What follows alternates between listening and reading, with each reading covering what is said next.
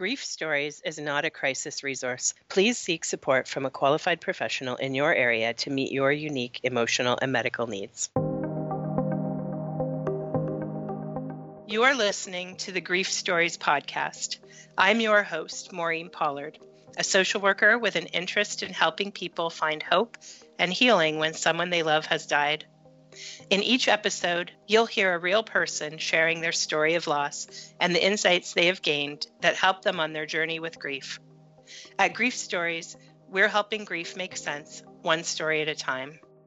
Today's guest is Matt, who talks with us about finding his birth mother and being with her as she died of cancer. Hello, Matt. Welcome to the Grief Stories podcast. Thank you for joining us tonight. Oh, thank you so much for having me, Maureen. Yeah. Um, so, with the Grief Stories podcast, what we do is we talk about stories of loss, people's different experiences, and uh, try and, and, make some sense of it one story at a time. Matt, can I ask you to share with me um, some of your story of loss? Yeah, absolutely. Um, my story. My story uh, starts quite literally the day I was born. Um, I was adopted, uh, and I was planned to be adopted before I was born. So um, I was adopted at 11 days old, and um, that's where sort of my my my grief began um, because I uh, sort of my whole life have uh, mourned that loss, that loss of contact, that loss of connection, that sort of primal connection that is uh, so important to so many people, including me. Um, I love my family very much. Uh, my um, adopted family, they uh, did everything they could to raise me as best as they could.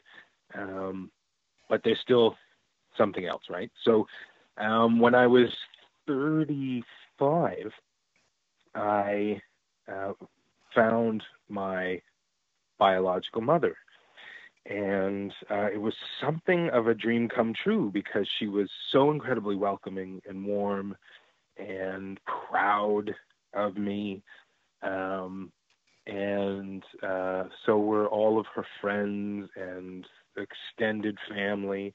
Um, i you know got to meet cousins and um, aunt my aunt um, and uh, uh, my half brother uh, and and they've all welcomed me into their life. So it was a sort of fairy tale thing um, until uh, my mom got cancer. She got breast cancer about four years after we had connected, and she died about a year after that.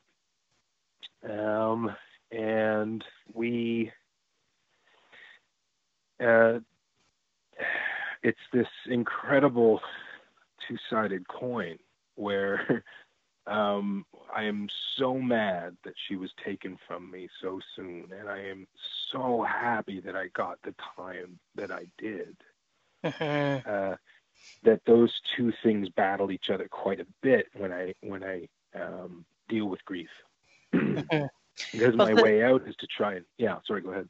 That's okay. the The threads are really powerful, right? Because the thread of grief goes back to birth. Yeah, yeah. It was. Uh, yeah, that's a great way to put it. It was um I think I was even it was just this horror that the the the thread won't grow anymore. You know, there was it was out of thread. Um we were supposed to have so much more thread. Um Yeah. Yeah. So young, right? She was uh she was 59 when she passed. Right. And um we were supposed to have we had plans uh-huh. We had plans, and like everybody has plans, but it was, I don't know. It, how do you have like this sort of this new relationship with someone uh-huh. who is your mother, uh-huh. Uh-huh. and then and then uh, and have all these kind of like crazy plans like spending a week together somewhere. We got to spend lots of time together when when she was alive. Um, but you know, she was gonna take uh, my son for a summer and teach him how to surf because she lived she lived on the beach in, right. uh, Carolina, so surfers everywhere, and uh, she was a surfer, right? Uh, yeah. She was she was a super cool lady, and uh, she loved she loved her grandson more than anything. Yeah. And uh, she was wonderful. She was just a wonderful human being. So, uh, like, it was like my dreams came true. It And then and then they were dashed. Yeah, you have- yeah. It was like there was to- this horrible Shakespearean Act Three I didn't know about. Yeah. yeah you have yeah you have this you have this you know the first act is sort of um, a little bit tragic with the Yeah. loss of a birth family um, and that connection even though it's not really tragic because you had also a good family and a and a, uh safe comfortable place to be loved. Um, but then you have this wonderful realization of the reconnection and it brings everything together and then the crash right? Yeah, and, and the challenge of that it sounds like to me was partly how unfair that felt and still probably feels yeah, yeah. Yeah. Unfair is a really good word, but at the same time, doesn't it feel selfish to not feel that I got I won the lottery just having gotten the four and a half years with her? Does it not feel like greed? uh, Mhm. it's hard. It's hard. It's hard to sort of reconcile that piece too, because if I hadn't reached out, I wouldn't have known her. I wouldn't have. Uh, if I reached out later, um, Yeah. I would have gotten word that she had passed away, and then how would I feel?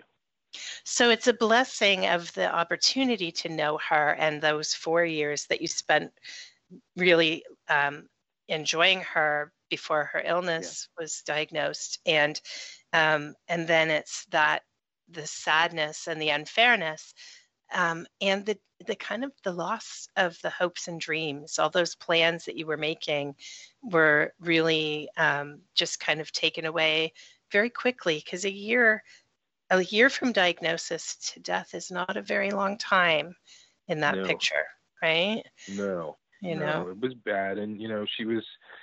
and there's so many factors, right? There's nothing simple. So uh, the complexity of her being American, hmm and uh, uh, the healthcare system there, and you know she died broke. hmm yeah, right and uh and her diagnosis came late because it cost money to go to the doctor down there so she just never did and not Mhm. until she found something right which is never good Yeah. so yeah, um uh it just it was sort of it's such a complex it's there's so many easy things to get mad at Mhm. Um, I found my grief was really wrapped uh, or hid itself. It was like the core of my rage. I Uh-huh. was angry more than anything else. yeah.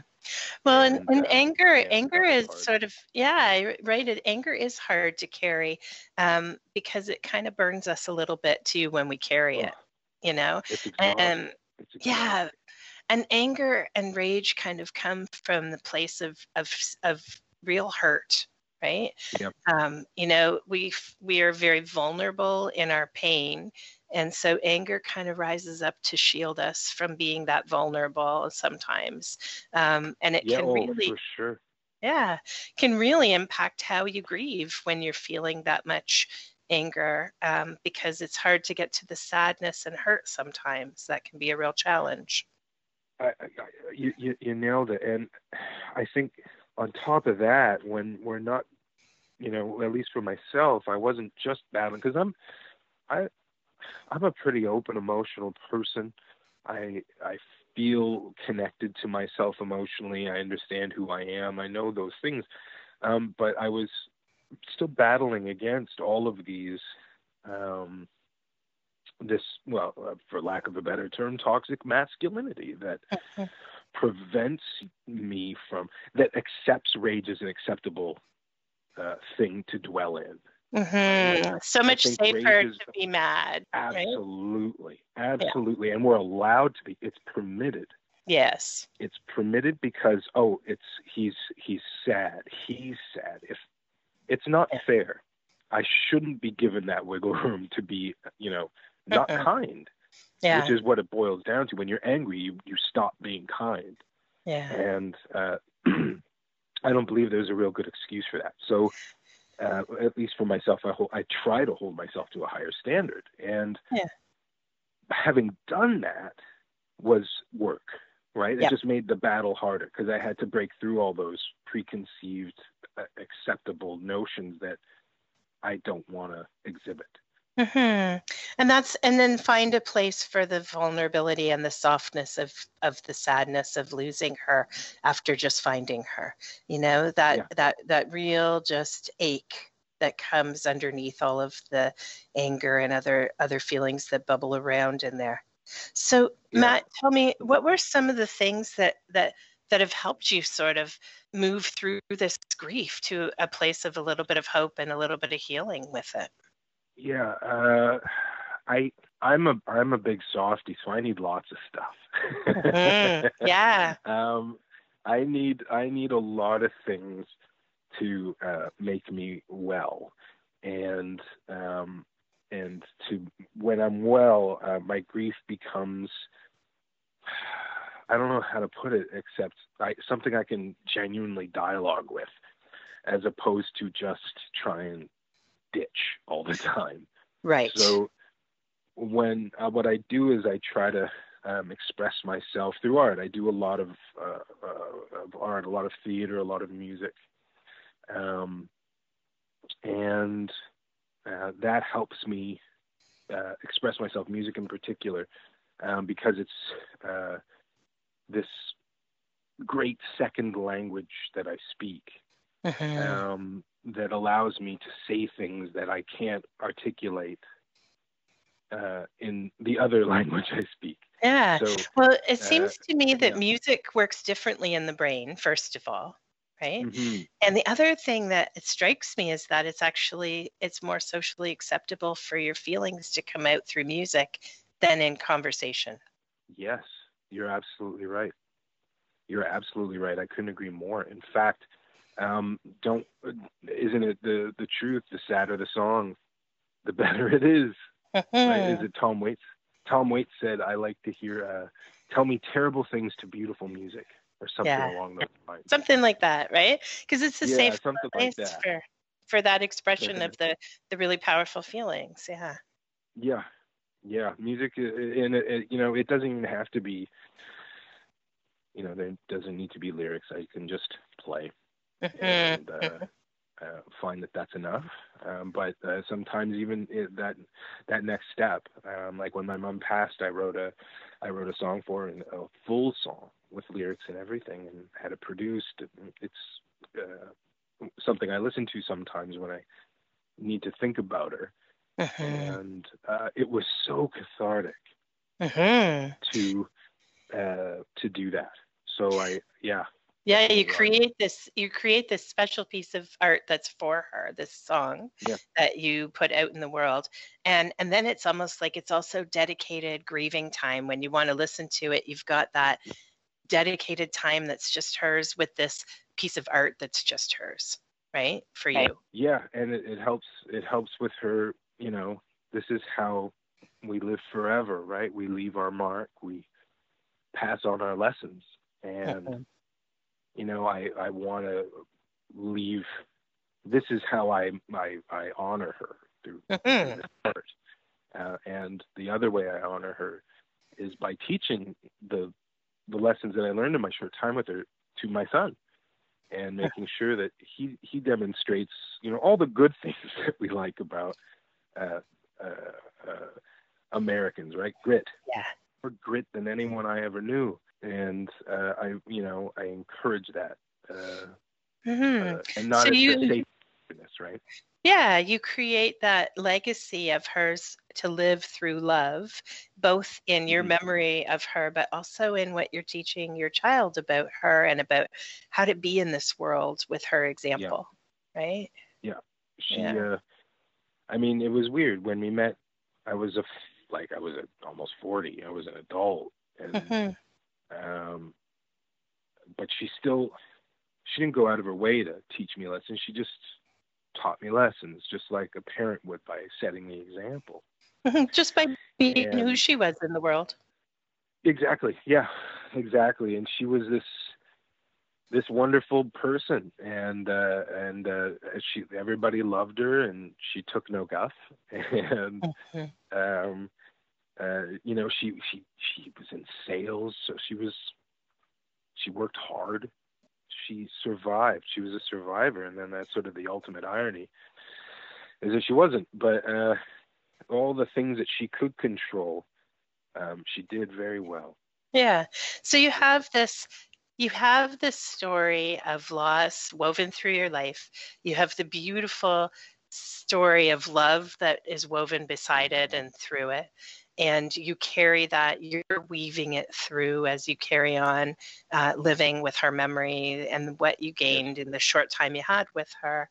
And the, the things that help you with this grief um, include especially the expressive arts and the ability to honor her memory in the ways that you do with your child and in the world. Yeah.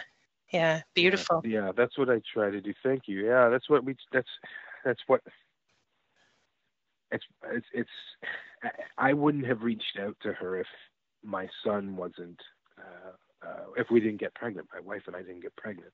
Yeah. At least I, not at the time. That was a that was a real motivator we yeah. got pregnant and there was some complications so it was a matter of uh, of genetics we wanted to get genetics and i had no no idea so i that's when i started looking into it so my son is a real um, part of this story yes yeah. Uh, so it's important to me that he knows this story. And that was a real motivator for these yeah. these beautiful pieces of coming together. If I was to yeah. ask you if you could define grief kind of in one sentence, what would you what would you describe grief as? Ooh. That's a tough wow, one. What a question. Yeah, yeah it is. Um, I want to use uh, can I say whatever I want? And I won't yeah. Yes. um, I'm going to use a metaphor. Uh, okay. Uh, grief is unripened nostalgia. And that's how I see grief. I see it as an, a memory that you want to remember fondly. It's just not ready. Uh, Okay. So you're That's how, uh, yeah. So and and to to follow that through, then um, the ripeness would be when you find space to hold it softly, when it's yeah. not oh, oh, raw, yeah. right? Yeah. Yeah, absolutely, absolutely. And you can look at it um, uh, from a more maybe a, a, higher level. You can look down as opposed to having to be in it all the time, mm-hmm. right? Mm-hmm. And you yeah. can be a little more analytical and sort of turn it around and or, or, you know and and look at it from different angles and say oh you know what that's and, and next thing you know once yeah. you're doing that uh, all of a sudden you're shaping this memory now to the yeah. thing you want to be nostalgic about and um, and as long, I, for me, it's it's about being forgiving if it takes a long time. Hmm. Yeah, um, giving yourself the space, time. right? The gentleness of this, giving yourself time and space. Yeah. Yeah. It's so it's it's so it's so important. It's so mm-hmm. important because you can get frustrated with yourself, and that leads me right back to the anger part. Mm-hmm. Mm-hmm. Um, and that's square one. So yeah. um, being yeah, being really patient and forgiving, and and that space is it's vital. Yeah, beautiful, beautiful. Well, thank you so very much for sharing your story with us today, Matt. Oh, thank you so much for having me. This was a lovely chat.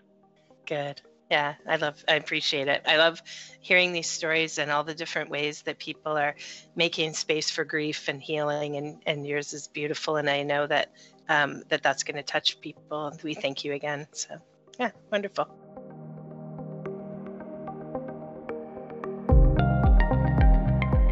Thank you for listening to the Grief Stories podcast. I'm your host, Maureen Pollard. Please remember that grief is universal, but every person's experience of grief is unique. While our interviews are intended to help listeners feel validation and reassurance, we know that this story might be different from your own. Please visit our website, griefstories.org, for more stories of hope and healing.